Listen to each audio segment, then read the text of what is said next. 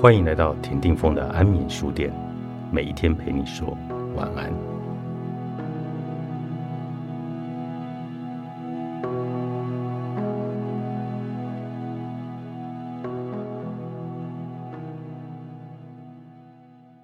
增强抗压力有两个方法，就是提高面对压力的耐久性与免疫力。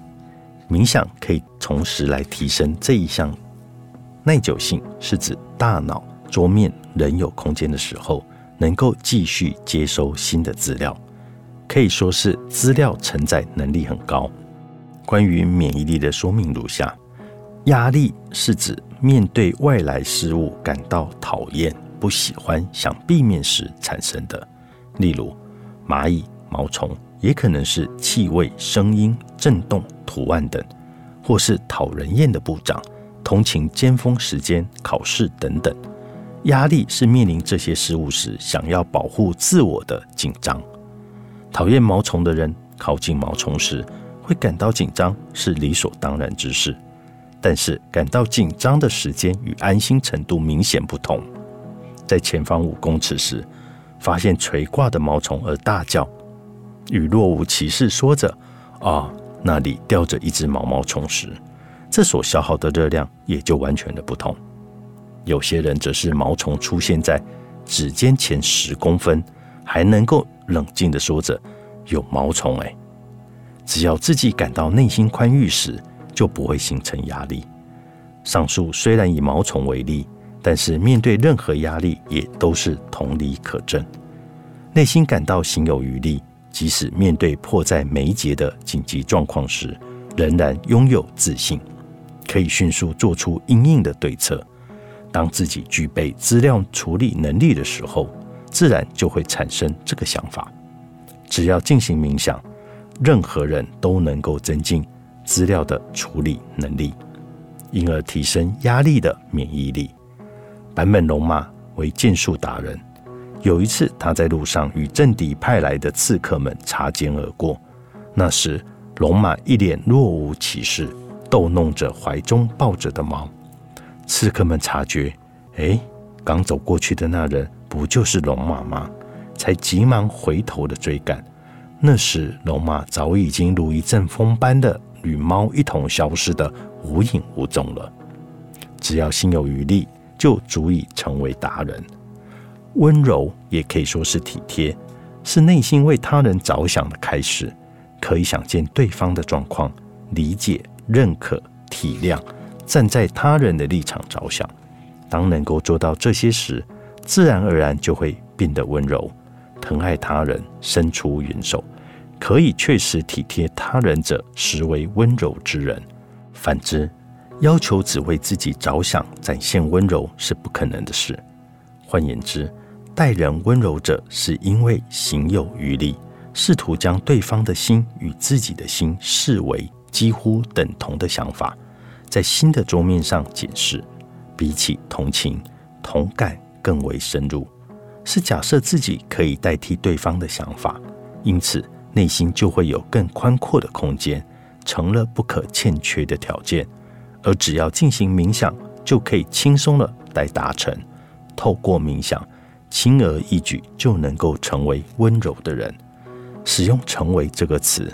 意义上似乎有一些微微的不同，只会变为温柔的人，这个说法，我认为或许更为恰当。进行冥想还可以让人每天自然而然的变得快乐，这并非针对特定的目的，也不是想获得任何的事物，只是单纯的要减少马上就忘记快乐的情况。快乐原本就存在于每一个人心中，人人都拥有快乐的根源。追根究底的来说，诞生在地球上生活就是一件值得快乐的事。因此，实现某些目标或者有所收获时，让人感到快乐。若是这些快乐都不曾消失，快乐就会逐渐的累积，使人每天都处于快乐的状态。冥想就是可以使这种快乐的情感扩张膨胀。虽然问起感到快乐的原因，也只能得到。不知为何，总之就是觉得快乐这一类说不出所以然的答案。上述的回答或许很让人难以理解。此外，也有可能以“嗯，我想想，总之就是觉得快乐”，但到底为什么呢？是因为生活在这个世上，还是因为与你一起活在这个地球上？这种暧昧不明的理由说明，实际上是不快乐因子逐渐减少，让人自然就会变得快乐。此外，最高等级的快乐心情也与最高等级的感谢心情有所连结。当开始进行冥想以后，任何时、任何人都能够毫无忧郁地展现笑容。这是由于新思考回路容易开通的缘故。虽然可以文字进行诸多的说明，但这其实是相当简单的体验。请各位务必试着进行冥想，笑容绝对会是现今的两倍至三倍之多。每天都会笑容满载的生活，对于开心的事和有趣的事，不自觉大笑自然不在话下。自己的失败。或可笑的无意识行动时，也会让人忍不住会心一笑。举例来说，在往车站的路上，突然察觉有物品遗忘在家中，于是想着啊，糟了，回去拿吧。而朝自家的方向折回，走了几步后，却觉得哎，等一下，没有时间回去拿了，又掉头。就在嗯，还是回去拿，与不对，来不及的挣扎之间。